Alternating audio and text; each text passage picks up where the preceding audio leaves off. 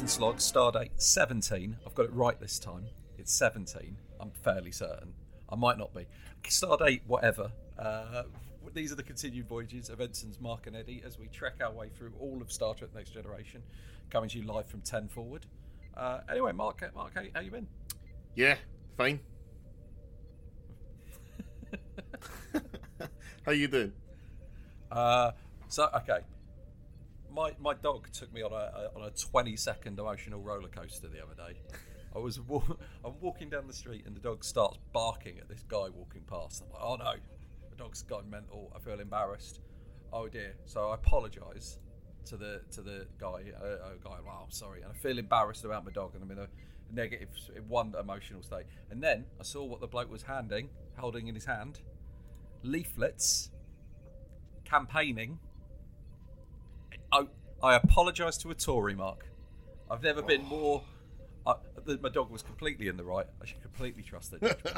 um, uh, I should, in, in, had I spotted them, I would have gone. Oh, I'm sorry. She's just uh, she reacts badly to hypocrisy, and people think it's okay to cheat on your wife while she's getting cancer treatment. oh, you don't, you don't think that's okay? Why are you still remember when that's your leader? You fucking pricks. Um, if if Boris Johnson isn't a deal breaker for you, you're a cunt. Uh, nice. That's yeah. That's that's all I've got to say about that. What's your dog's name? Uh, my dog's name, my dog's full name is Jessica Beatrice Fletcher, Fletcher Lampert Edwards, um, because she's named after, of course, Jessica Fletcher from Murder She Wrote. Good, uh, good. Well done. She, she done she done well there. Yeah. Uh, she's detected the crime of being a Tory, which you might be thinking if you're listening at home, that's not a crime, but it will be. It will be when I'm in charge. oh, oh, we're gonna have to gonna have to delete a lot of these episodes when the when the purge comes. uh, no, I don't think we will. I think we'll be. It depends whether we're going to be purgers or purgees. Uh... I, uh, I mean, I, I, I, I reckon I'm going to be a a pub a pub G. Yeah. But I'm not going to go quiet. um, and uh, well, maybe I will. Maybe, maybe,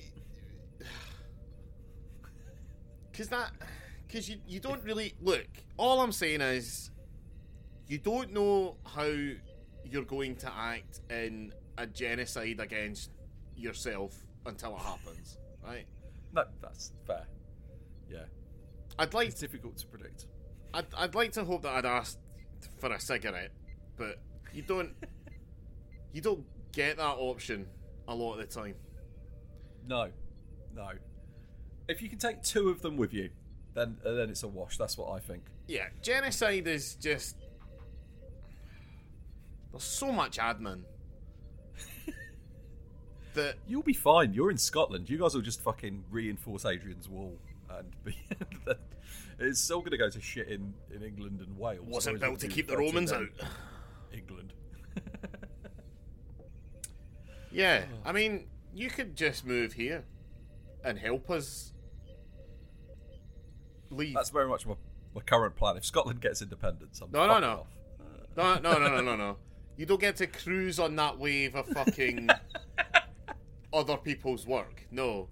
Hmm. You want to move to Scotland when it's independent? You move now, and you no, vote. No, I've got. A, I'll get an Irish passport. I'll, I'll, I'll be straight over. Oh, look at Johnny Plan B over here. I don't have an Irish. I only have an Irish fiance, and apparently getting an Irish spousal visa for a Brit is just a nightmare. Makes me wonder really what the point in this whole relationship is. See, this is the thing though. I don't think Scotland should go for independence. I've said this before. Scotland shouldn't go for independence. Scotland should join Ireland and just create a Celtic superstate that like is equal in size and military standing to England, and then invade. Uh, what and, and, become a a a, a, th- a sixty-five county socialist republic? Yeah. what if the what if Scotland joined Ireland, but the six captive counties remained captive. But you, then you get to then you get to have fun with enclaves, which is my favourite thing in in maps. Like how in Belgium, there's loads of parts of Belgium. Basically, so do you know the whole thing with Belgium? That basically there was a bunch of lords who kept losing parcels of land to each other in card games. And No. that's why that's why like you could be in Belgium, you could like walk like you could like in Belgium and Holland and the Yeah. border and Luxembourg. Like, that's all. There's bits of that where you could like walk from Belgium into Luxembourg into Holland back into Belgium. and there's like pubs where like they have to stop serving alcohol on one half of the pub at like 11 o'clock and they can go till midnight on the other side it's an absolute nightmare around there but it's one of my favourite parts of europe and it's also it's like well they don't we don't have to fix all of this because we're all in the eu so fuck it it's Yeah. it's fun One of my favourite uh, sort of land dispute issues uh, is mean, I can't I can't remember the details. I, I think it's in Sudan. I think it's between Sudan and South Sudan.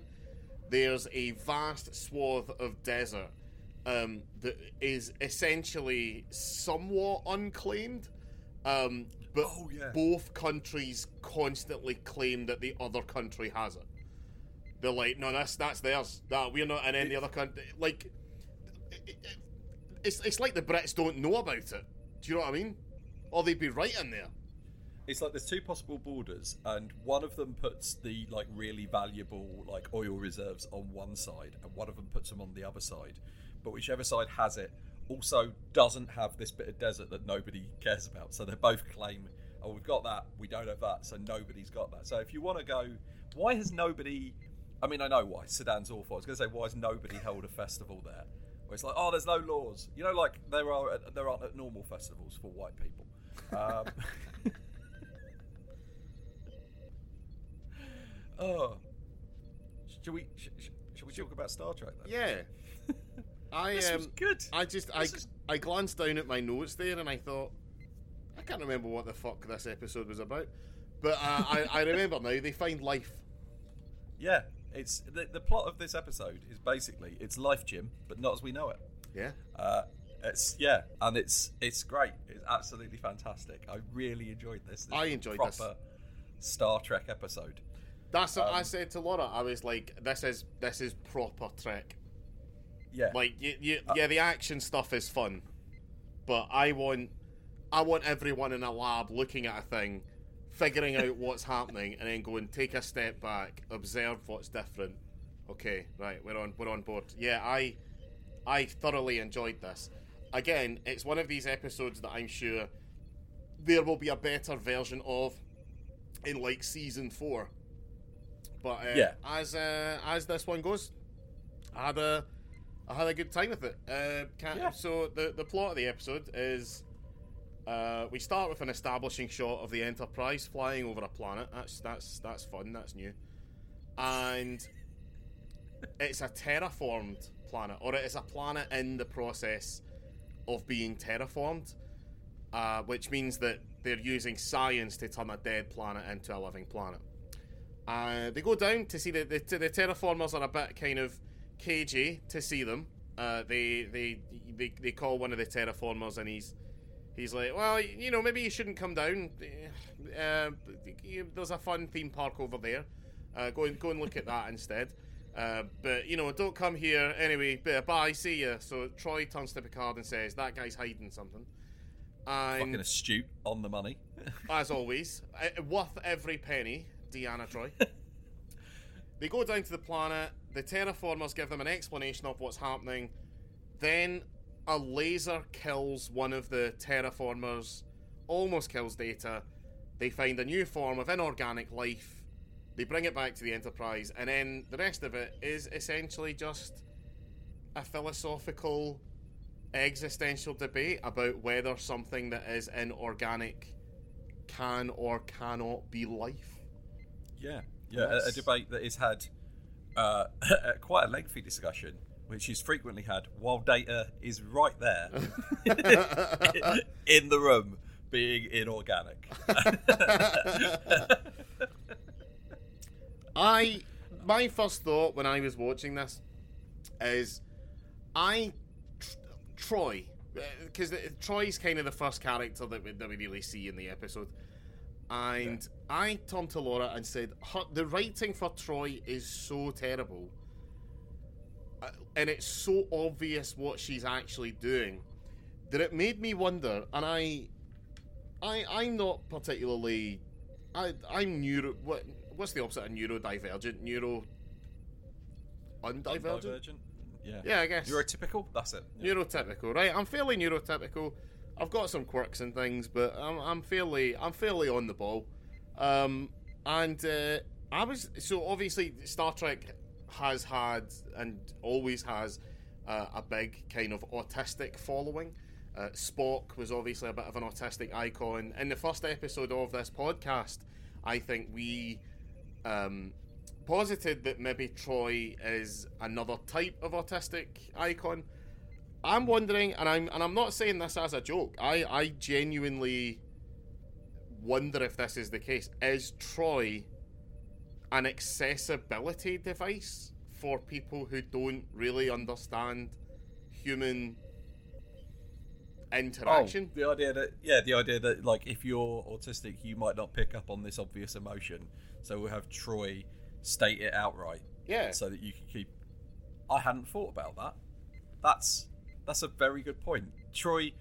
But I, I don't like the idea that you're implying that Troi has a use. uh, if anyone is listening to this and is on the Facebook page and does actually know whether that's what? right or wrong, like let us know. I, I just thought that was kind of interesting. I, I, I wondered if. Yeah. Um, also, to be fair, in this episode, Troi does. We get the first genuinely useful thing Troi does, which is um, she detects from another room that somebody is is in danger before they can like hear it. Before and, that person starts screaming, which is the yeah. traditional signal of I'm in danger. yeah, and if the and if the crew of the Enterprise had gotten to that room at a slightly faster pace of light jog, that man could have lived. uh, right. Do you think the uniforms are difficult to, to run in? Uh, or, okay. do you, or do you think. Alright, sorry, go on. I, I, that is a fantastic theory, Mark.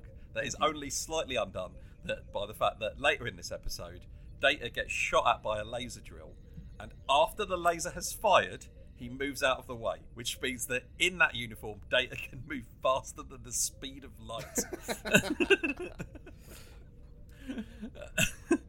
I personally wonder if uh, Riker, uh, what's Riker's Jonathan Frakes? Um, yeah. I wonder if Jonathan Frakes is opposite Tom Cruise, and actually he does. He looks good when he jogs. He doesn't look good when he runs. I I don't look good when I run.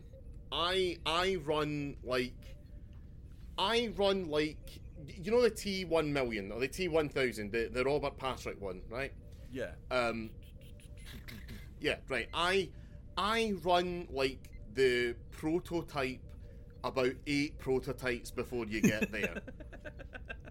it doesn't look cool. It doesn't look menacing. It just looks kind of weird. I'm I'm I'm a fairly I'm not a big I'm not a huge guy. I am a, I am a slightly bigger guy. Um, so I yeah I, I I I look I look daft when I run, and I wonder if Jonathan Frakes has the same issue. Once he goes over a certain speed, he just can't control his hands, and they just flap um, it's like. now, now I'm just going to throw this out there. That would be a fantastic plot for an episode of Star Trek. Yep. Uh, Riker has to overcome his inability to run. I wonder if the reason that he jogged. The, the first thing that kind of happens when they get to the planet. First of all, uh, Data is confirmed to be third in command. Yep. Troi confirms yep. that. Um, but the first... and also, also also, a quick thing about that: when they, they first arrived, it's confirmed that the people on this terraforming station are unaware that data exists. Which, again, I have to address. How is the existence of data not like when he was discovered? How was that not like like the only thing anyone was talking about? Yeah. in the Federation for like a year. Exactly. It's, we know in real life that when an android was discovered and became Kanye West, we all found out about it. Can you imagine if, if Data called out Pete Davidson?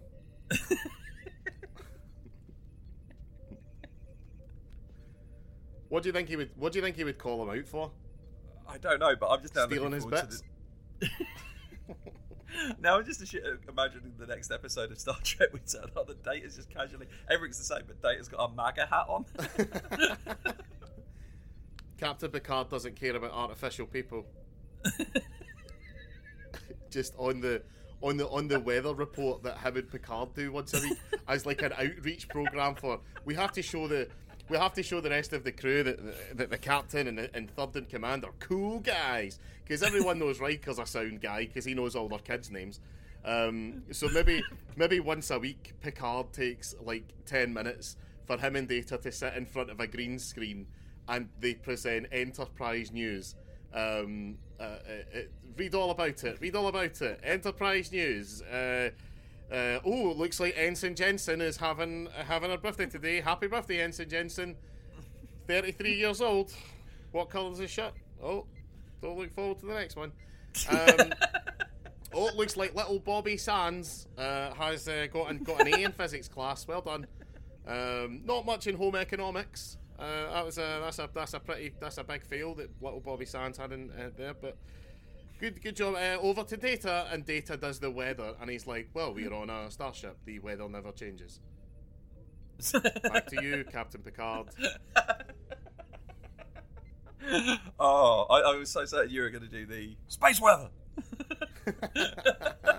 Space weather. Every now and again, Uh, there is a storm outside. Sometimes there are clouds, Yeah. and occasionally the clouds have faces. And, okay, and occasionally the clouds take control of the Enterprise. Um, yeah. And, oh, and also, it's in the contract. They have to do it every week, regardless of what's happening on the rest of the ship. So uh, they are like they have to come in and go. Oh my god! Um, ev- ev- everyone is gone.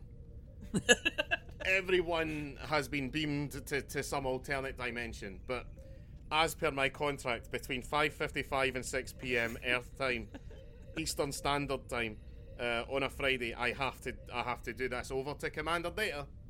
There's no one Uh. there.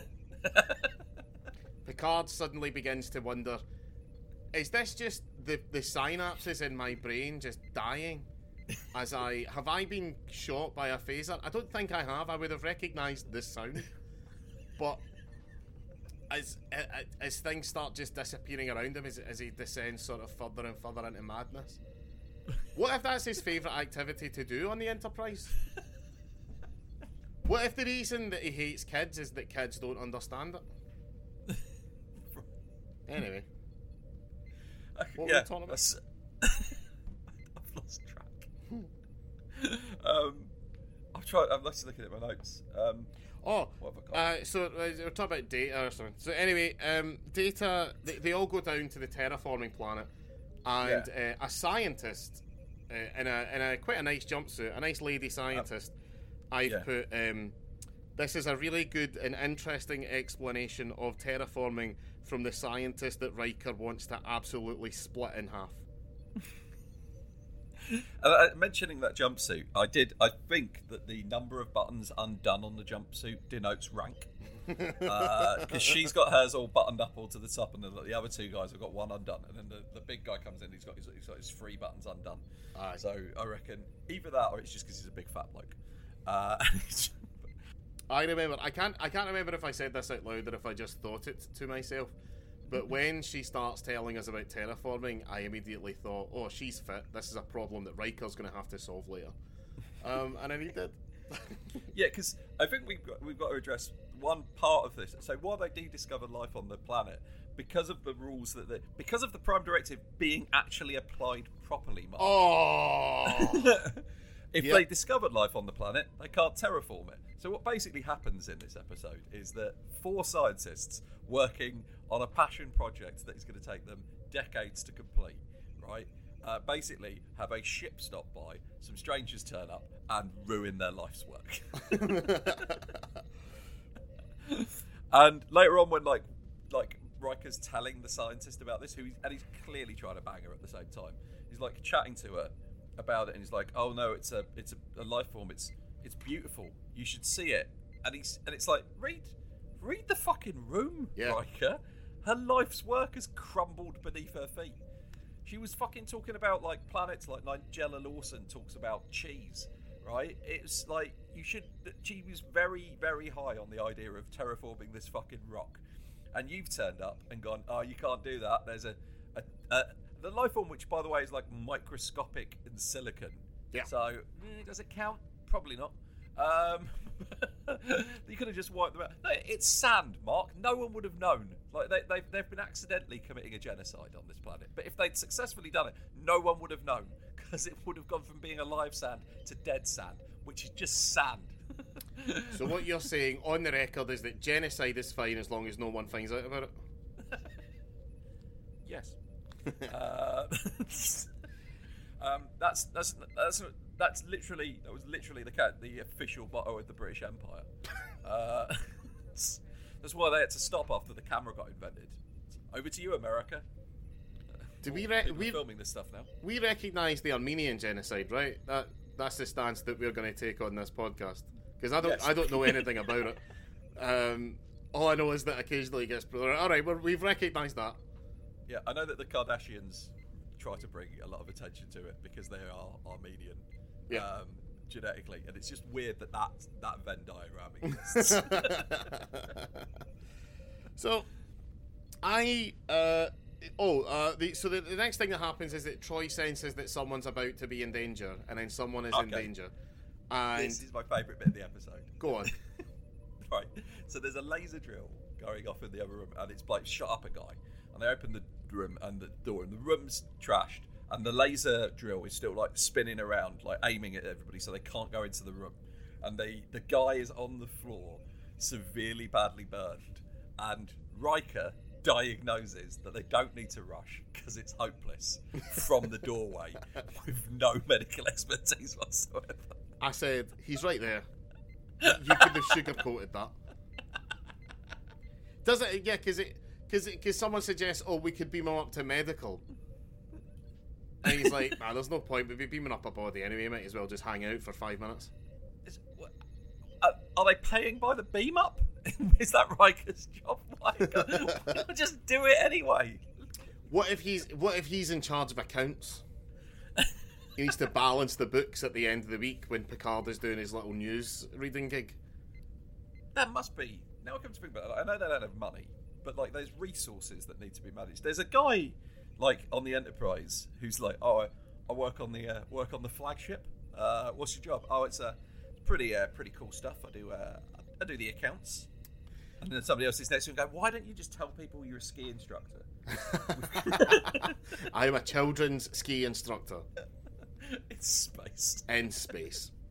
Um, well, the from what I understand, the nacelles, which are the things at the back of the ship, the, Yeah. the two sort of engine-looking things, uh, the front of those uh, basically captures particles in space. Basically, pa- captures matter as the, as scoop.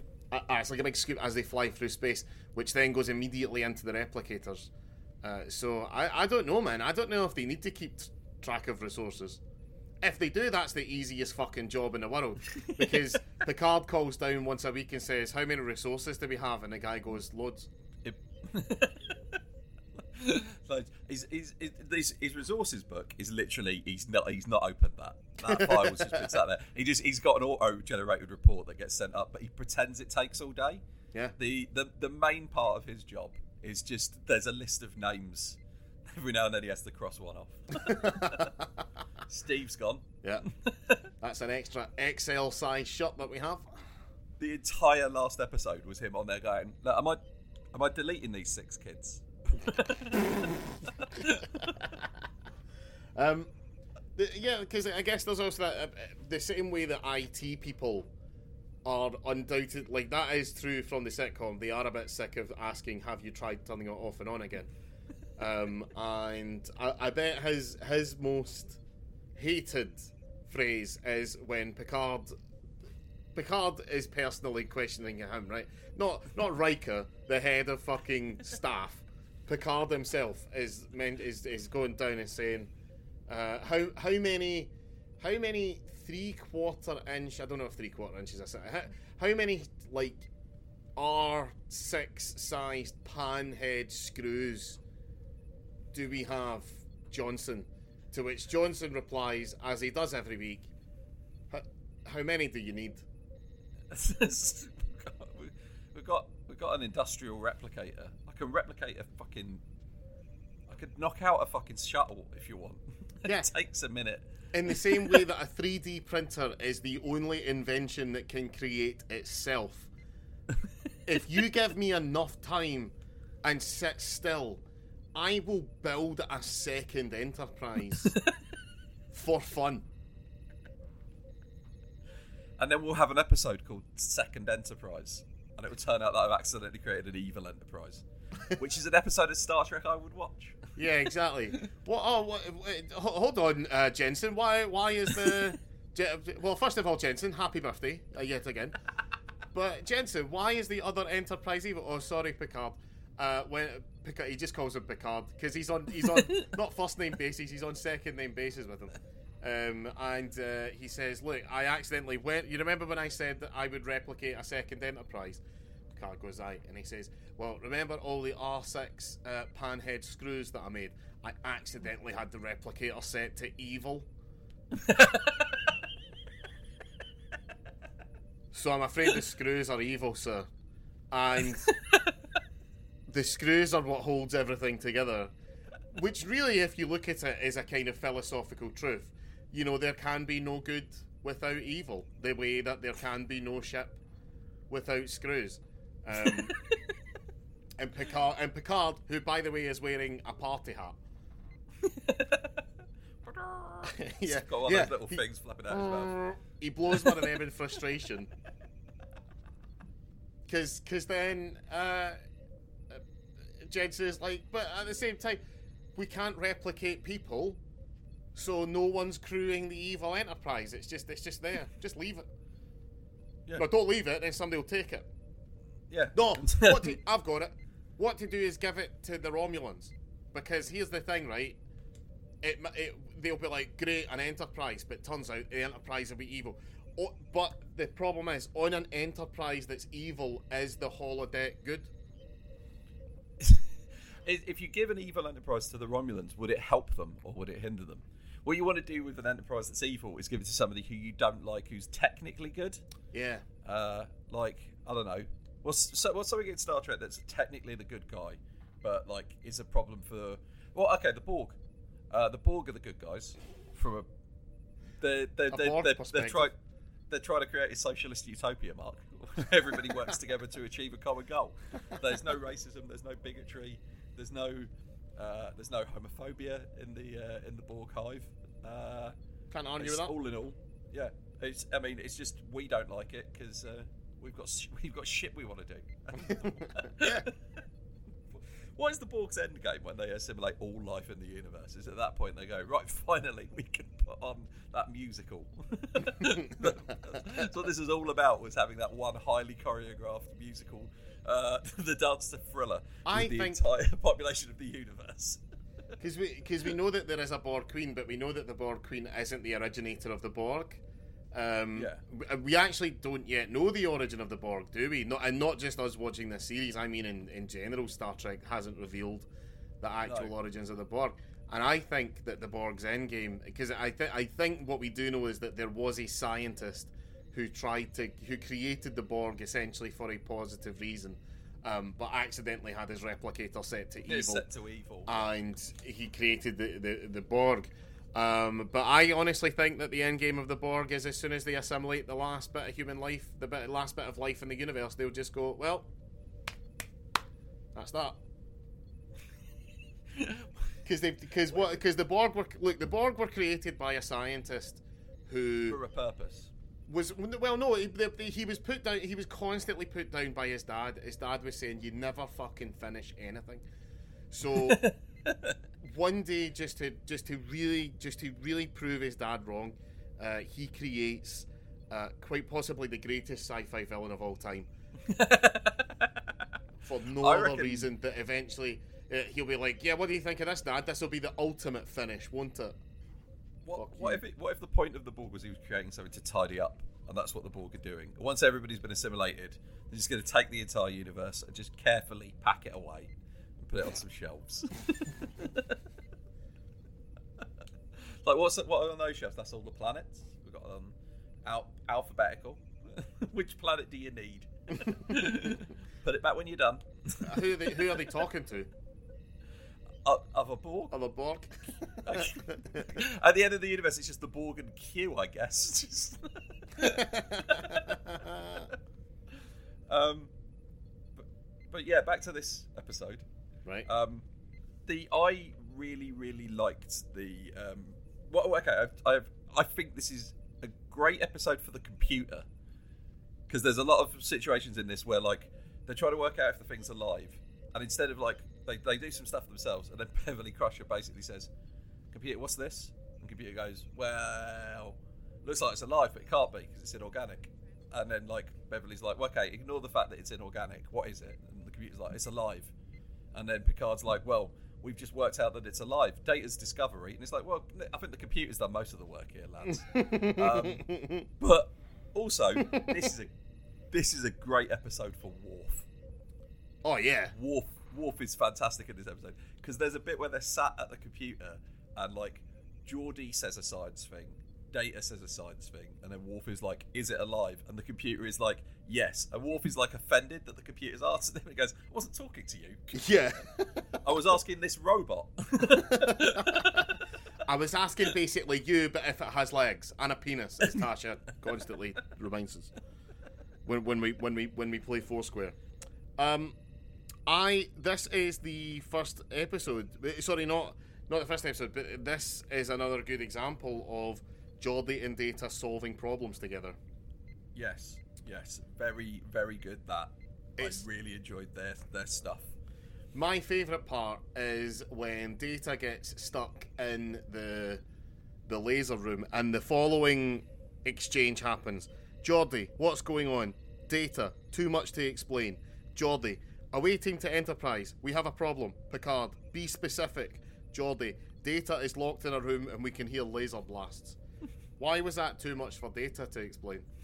I'm in a room and I'm being shot at by laser blasts, Geordi. Uh, there is a moment where the laser shoots at Data, and Data ducks out the way, and then it moves again, it shoots again, and, and you see Data move again.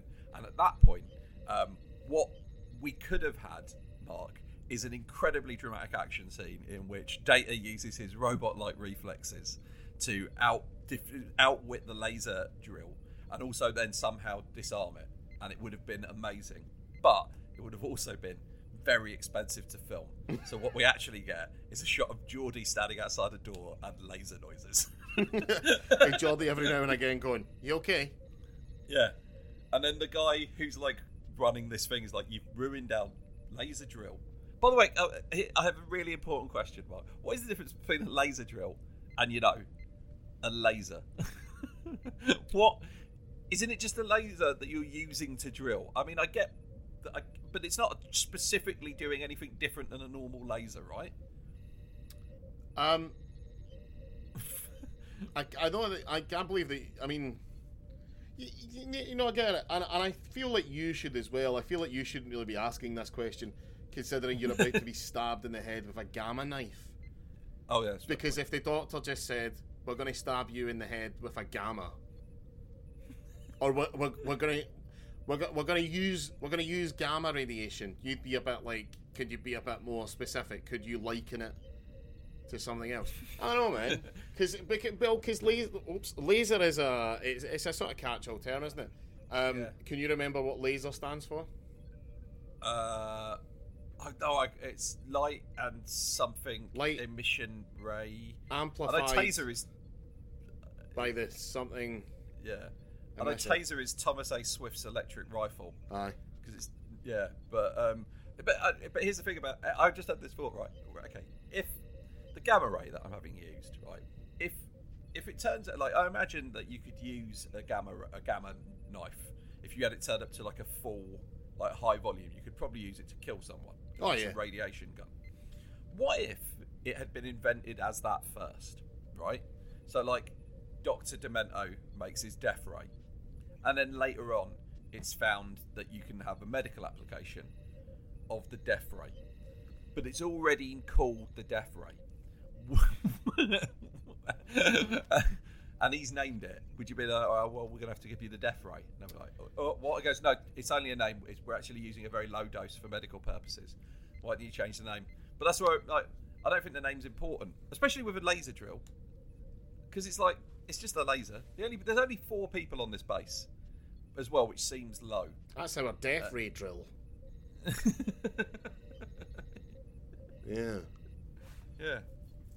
Um, I like. That. Oh, one thing I did like in this um, uh, is the line. Um, apparently, um, terraformers are often obsessive, um, which is a line that they say about like all terraformers. You know, it's like a common thing in the Star Trek universe. Like accountants are boring. Yeah. Uh, but Jensen's not boring. but Picard likes him. He he's the he's the only crew member who's wearing a grey uniform, Mark. he's the only crew member for whom Picard would wear a party hat. Does, um, but if they're all like, if the terraformers are, are obs- known to be obsessive, and you've got four of them on their own terraforming this planet, and you're like, if and you and you tell these people, we've checked the planet's got no life on it, but and this is super important, if it turns out there is life here, please abandon your life's work.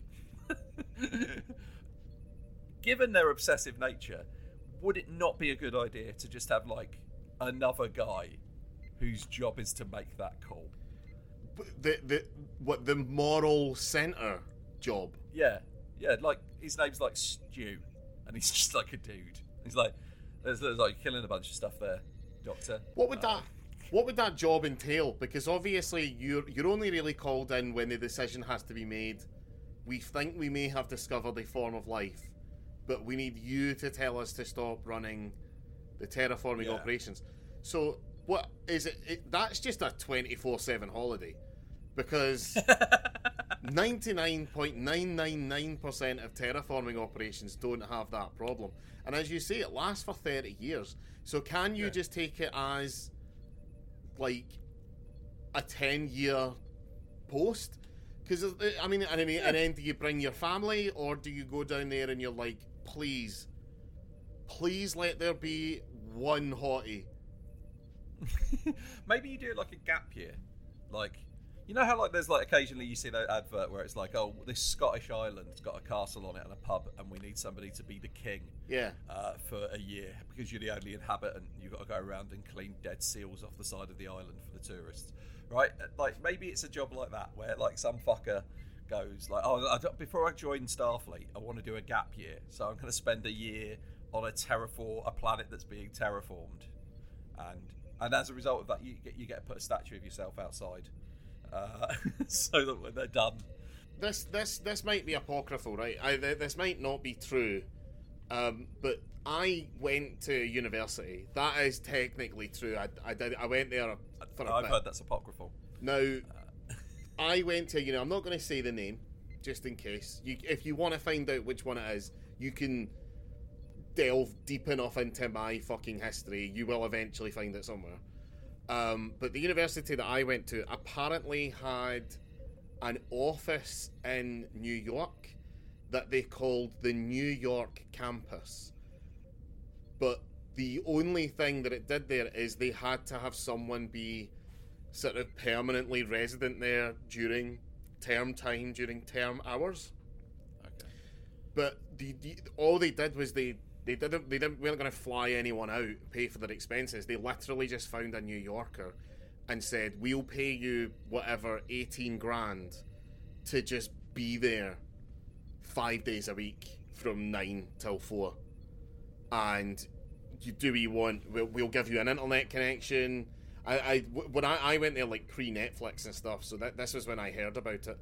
But I, I still imagine there's still quite a lot of stuff to do. I don't know whether that's true. But anyway, I think that this is that on an industrial scale. Yeah. By the way, did you notice um, when they're in the ready room and after they've been talking to the terraformer guy, uh, Picard asks Troi, "What do you think of the terraformers?" And she says, "Well, that one I don't really trust. That one I don't really trust. The guy that's been really snapping at us every time we ask." Is it possible that there's new life on this planet? And he's like, life. I no. Uh, he's he's definitely up to something. Um, but and then he says, well, what about the woman? To which Troi replies, uh, she is possessed of highly abstracted reality, lovely visions, little data. Uh, Troi just called her a basic bitch. and then almost immediately follows that by suggesting that Riker seduce her out of her depression. Yeah. having a life's work. I I didn't even really catch it. The reason I caught it is that I was watching it with Laura, and as soon as Troi said it, Laura went "woof" and pointed at the TV.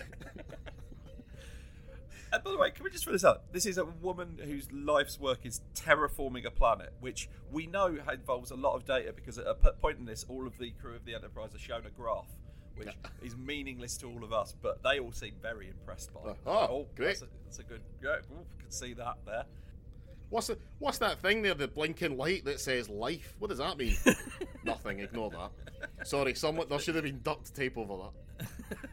And whereas Troi is consistent, is, is in an area of, of a field of. of let, let, look, I don't want to ever go at the concept of therapy and counselling, but definitely Troi's brand of it is a little bit fucking nebulous at best. She's a fake psychic. She's she's.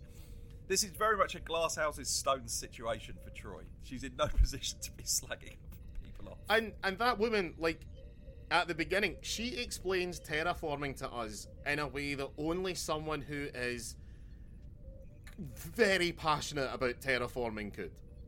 Yeah, it, it explains that. I love that whole scene where we get to the terraforming thing because this entire episode doesn't require us to have a deep knowledge of the terraforming. That was just some Star Trek writer going, "I've done my research. I know how this would actually work, and I'm gonna fucking flex." And I like that Gene Roddenberry read that and went, "Ah, this is a page and a half of dialogue. Better get a babe." I mean, she's such a babe as well. That did you notice uh, Data's attempt at, um, at some dirty talk? no. Uh, I don't know if you caught the line. The efficiency of your hydraulic landscaping is very impressive. what did, wait, was he just asking, "Are you wet"? I, I think he is. He is- It went over the head of the scientist he was talking to. That's a that's a uh, that's a line that was deleted from Cardi B's WAP. It's it's. Oh, by the way, It's data. Data would be pansexual because there's no reason to program a sexual preference into a robot. I think Data would be omnisexual. Yeah, Yeah, which uh, is it? It might be different. I'm not really sure. Um, I, I think omnisexual is it's the same as pansexual, but you also are willing to spark, fuck big space heads. Well, well, we're, well, we're dunking on women. Um, the uh, did you notice the seventy-year-old ensign and the at the engineering? oh yeah, Yeah, yeah. I uh, Yeah, like is she? Or maybe she's not old. Maybe she's just from a species that looks like that, Mark. she's what the, actually what twenty-one. fucking what, what oh what's that what's that disease? Uh, the the the it, it, it- it's like the it's like the the Jack like the Jack disease from the movie Jack starring Robin Williams, but Yeah. in reality, it just kind of makes like you look a bit like a bird. um, it's it's pro, pro progenitors or whatever. Um, I I when I went to university, there was a girl I was hundred percent sure had that. Um, luckily, I didn't ask her, but when we were drunk, I asked one of her friends. it turned out no, she just looks like that. Um, she is a normal twenty-one-year-old uh, bodied woman. Good, well done for her. Just looks like a giant bird.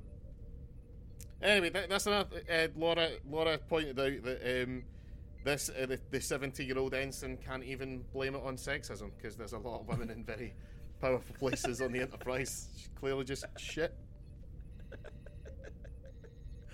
Um, Do you think she pissed off Jensen? Uh, do, you think, do you think she was a lieutenant commander and she pissed off Jensen and Picard was like, I'm not having that. Down you go. No, it's Jensen's like in charge of resources. She keeps turning up and being like, uh, "So that promotion that I got last year, the the pip, the pip hasn't been sent through yet." He's like, "Nah, what what can I tell you?" Uh, it's not been it's not been sent over uh, Yeah. until we get it from from HQ. I've chased them up. I've chased them up. I'll do it again the moment you leave. The moment she leaves, you're just playing with a Rubik's cube. a Rubik's cube made of pips. He knows. He just opens a drawer, and then there's a jar just full of pips, and he just pulls them up and showers them over himself. I like I like this new character that we've invented. We should write him down because um because I, I feel like what's going to make this podcast really find its voice is when we really start leaning into the idea that we're actually on the Enterprise. Okay, I like Jensen. I'm going to design him a T-shirt. Nice. A big J I- on it. I I love the fact that the um, uh, the universal translator uh, gets like hacked into by the, the they call it the micro brain because it's like it's one little grain of sand and then more of them because it can reproduce because it's alive and it makes a little computer and it gets into the uh, universal translator and talks to them and it refers to them as ugly bags of mostly water which which Picard is upset by, and then Data's like, "No, no, that's that's accurate.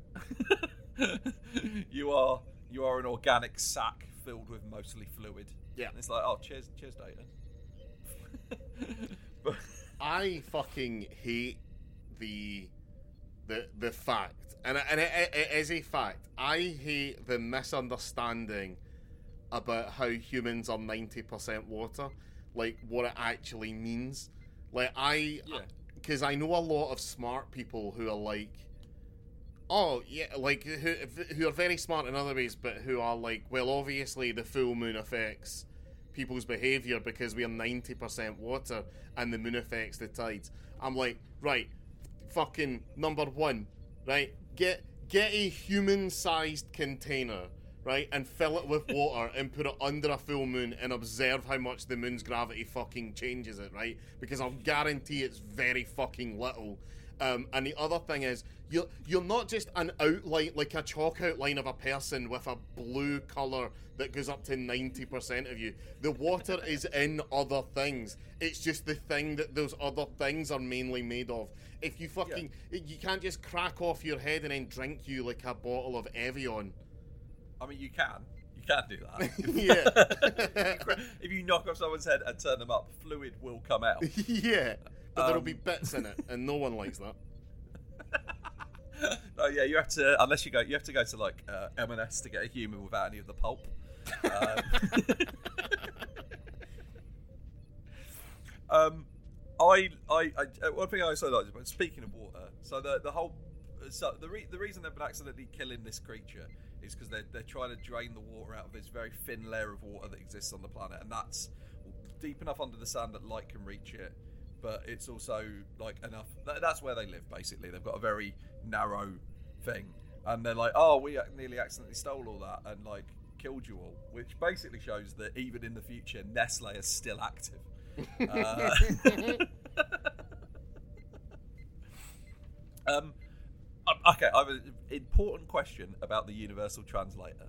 hmm Okay, so at the end of this episode, Mark, the micro brain basically is like beam us back to our planet, fuck off, leave us alone. You were too primitive. You can come back in three centuries. Did the did they get our years and century system from the computer, or do they say that?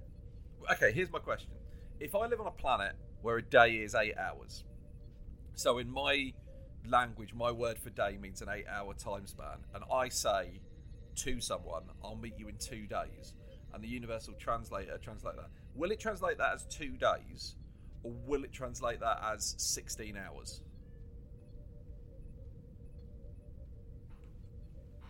So, like, is it the is it the creatures have said three centuries, or have they said their own time unit and it's been translated by the universal translator?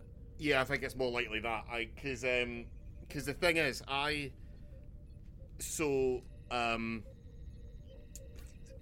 I, one of my sort of day job. Uh, I, I- think I've I've mentioned it on the podcast before. I, think people know about it. Uh, is that I uh, it's to it's to do with Harry Potter, um, and Harry Potter is one of these weird things where it doesn't translate very well to other languages because uh, Diagon Alley is something is quite clever because it, it's it's both a word that has a meaning, but it also contains a version of the of of alley, which is a type of road. Yeah. And English is one of uh, there's weird. I can't remember which one it is because I I never bring it up. Um, but there is another language where that does work, and it's and it's a real random one. Um, it's like Filipino or something. There's there's Yeah. just by sheer coincidence there's another language where they've managed to get that quite like on the ball. Like it sounds like the word for street. So Yeah. um, when they translate that into other languages, they just find I they either find a local kind of colloquialism for it, or they just call it the Magic Street, and which is fucking lazy. Um, but I suspect that it would. Yeah, it would translate it to a, a P a, like a, because if the universal translator is translating to a completely different like Klingon Klingon is quite close to an Earth language, but there would be languages out there that are so far removed from the way that we speak on Earth that the idea that it could it could relate human grammar uh, to a species that communicates entirely with fart sounds, but then the one thing that it would fall down on is that it says just years instead of hours. I I think that you'd you'd need to get someone on that. Well, there's a, there's a, I think this is mentioned as a, as a this is mentioned in an episode of Enterprise where like T'Pol is talking to Archer and she's like it's a miracle how any two species can communicate with each other. And she goes like she's holding a cup of coffee and she goes like look at this. This is a cup. And Archer goes yeah that's a cup. And she goes yeah but how do you know that when I said cup that isn't my word for brown or liquid or coffee or the atoms? How did you know that I meant the vessel like and she's like and she's explaining how difficult because there's a lot of stuff. Basically in enterprise they have a translator who's like a person on the crew who like talks all the languages and it's very fascinating. Much in the same way it was very fascinating in Stargate SG-1 in that it was fascinating for about a season and a half and then they realized it was far too much hassle to have daniel translating everything for the first half of every episode so everyone just started speaking english. Uh, yeah, but no, I like I, genuinely. This was a great, fun episode. Like, like I say, I it's, Yeah. it's specifically the plot of this episode is it's life, Jim, but not as we know it. It's a classic Star Trek. We found a thing. It's alive, but not the way we would f- consider it. But that still has merit and is worthy. And It's- just because something's different than yourself, it doesn't mean it's not valid. Because it's fucking Star Trek. It's a question that, that that lends itself well to you thinking about your own understanding of the human condition, which is what Yeah. Star Trek is. It's, Yeah. because Star Star Trek, it's it's people, it's it's people, it's people from the future who are questioning, like, it's what's the what's the way I said this perfectly to Laura the other day. Can't remember how I put it, but it's it's people from the future raising future questions that they have and issues that they have that help us understand more about what it means to live in modern day, which Yeah. is what this episode does. It's Yeah. Yeah. It was a genuinely great episode. With what I will say this one terrible bit of captaining at the end of the episode. Uh, Mark, they, they they get told by the microbrain, come back in three centuries. That's when we think you'll be exhausted enough to talk. And Picard says, um, "I'm placing this planet under indefinite quarantine." So that's that's. I don't know if you know the difference in time between three centuries and indefinite, but due to the nature of infinity, it's actually indefinite. Imagine that three centuries later, they'll be like, "Oh, they're coming back soon. Can't wait to meet the literally only other people we've ever met in the entire universe. This will be interesting." And meanwhile, like the the rest of the Federation's going, "Can't go there." He's trapped these people alone on this planet forever for the crime, apparently, of just fucking with one of his medical labs for a few days. can't go there. Why? What's there? Living sand. Oh yeah. It doesn't. That sound great, does it? I think he did it out of pettiness. I think Picard's deliberately trapped these people alone on a planet without any anybody else to talk to out of spite. I hope when they do go back there, the sand has learned how to arrange itself into a big face. Yeah, Yeah, and then chases somebody in a biplane like in the Mummy. yeah. Give me that. Yeah. Uh, but yeah, good episode. I, I actually genuinely no caveats. I recommend anything Like that. I could just I could just recommend this as a good episode of Star Trek to watch. If you watch this, you will enjoy it. I don't know if it's an all timer, but it's certainly top two of season one so far. yeah. yeah. yeah. Yeah. Yeah, It's a good one. Like, yeah, enjoy it. I, I, I looked at the name for the next episode. I don't recognise it. I don't know what it is. No. So we'll, we'll see. Well, I need to go down and get some condoms off of Jensen. Why I need to go condoms? Why did my brain go there? I thought, I thought, like, what I'm going to do, I'm going to make a joke about Harry to go see Jensen because I think he's our new favourite third character. That, that, that, that we, that we, the, the reason that we start recording these is that he's just left to go back to work. Um, and then, and then the outro should be. he, he weirdly Jensen hates Star Trek. We can't talk about it while he's here. yeah, yeah, yeah, yeah. Because if you think about it, if we're on board the Enterprise watching Star Trek, this is the equivalent of if we worked at an airport and in our spare time we watched the famous BBC docu-series The Airport. No, it would be not. It, no, it would be more equivalent to if we worked at an airport and our spare time was spent watching the CCTV. No, only if that CCTV had been edited into a fully produced TV series. Mark. That's what we very specifically what we know is on board the Enterprise. Yeah, so I don't know why I went for condoms. I Would sorry. they what, even I- have? Do, would would we, would they have condoms? Surely they just have like you have like a little thing. Inject they inject you with a thing when you're like young, and you can just like you've got like a little mental. You can turn a valve on and off. Yeah, they, they call it the Riker switch. Uh, yeah, they, Rikers is like the aperture on a fire hose. has to twist it shut. yeah, they they had to bring it in after it was discovered that um, five percent of the beings in the entire universe are descended from Kirk.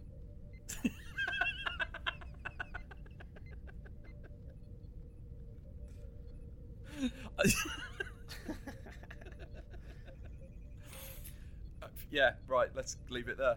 Right, Hope you I, enjoyed I, it. I, better, I better get back and see Jensen, see how he's getting on counting the, the screws. Yeah, and I've got to make sure that the um, warp drive's still going. It's a hard job. All right, lads. Right, See you next bye. week. Bye. The Captain Slog is performed by Mark O'Neill and Eddie Edwards. You can follow both of them on Twitter and Instagram. Mark's at Real Mark O'Neill and Eddie is at Ed Edwards Comedy. If you like the podcast, you can follow us on Instagram, Twitter, and now on YouTube at Captain Slog. And we have a Facebook page as well. Or if you really like what we do here, you can support us on Patreon at patreon.com forward slash Captain Slog.